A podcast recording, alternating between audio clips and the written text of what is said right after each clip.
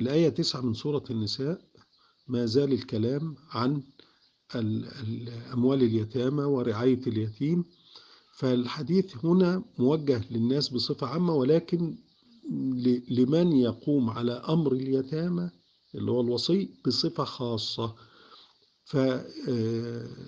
فيتوجه إليه الحديث بأن إذا كنت خايف على أولادك أن يضيعوا ويضلوا ويفتقروا من بعدك فكل ما عليك أن تتقي الله في التعامل مع هؤلاء اليتامى وتقول لهم قولا موافقا للعدل والمعروف.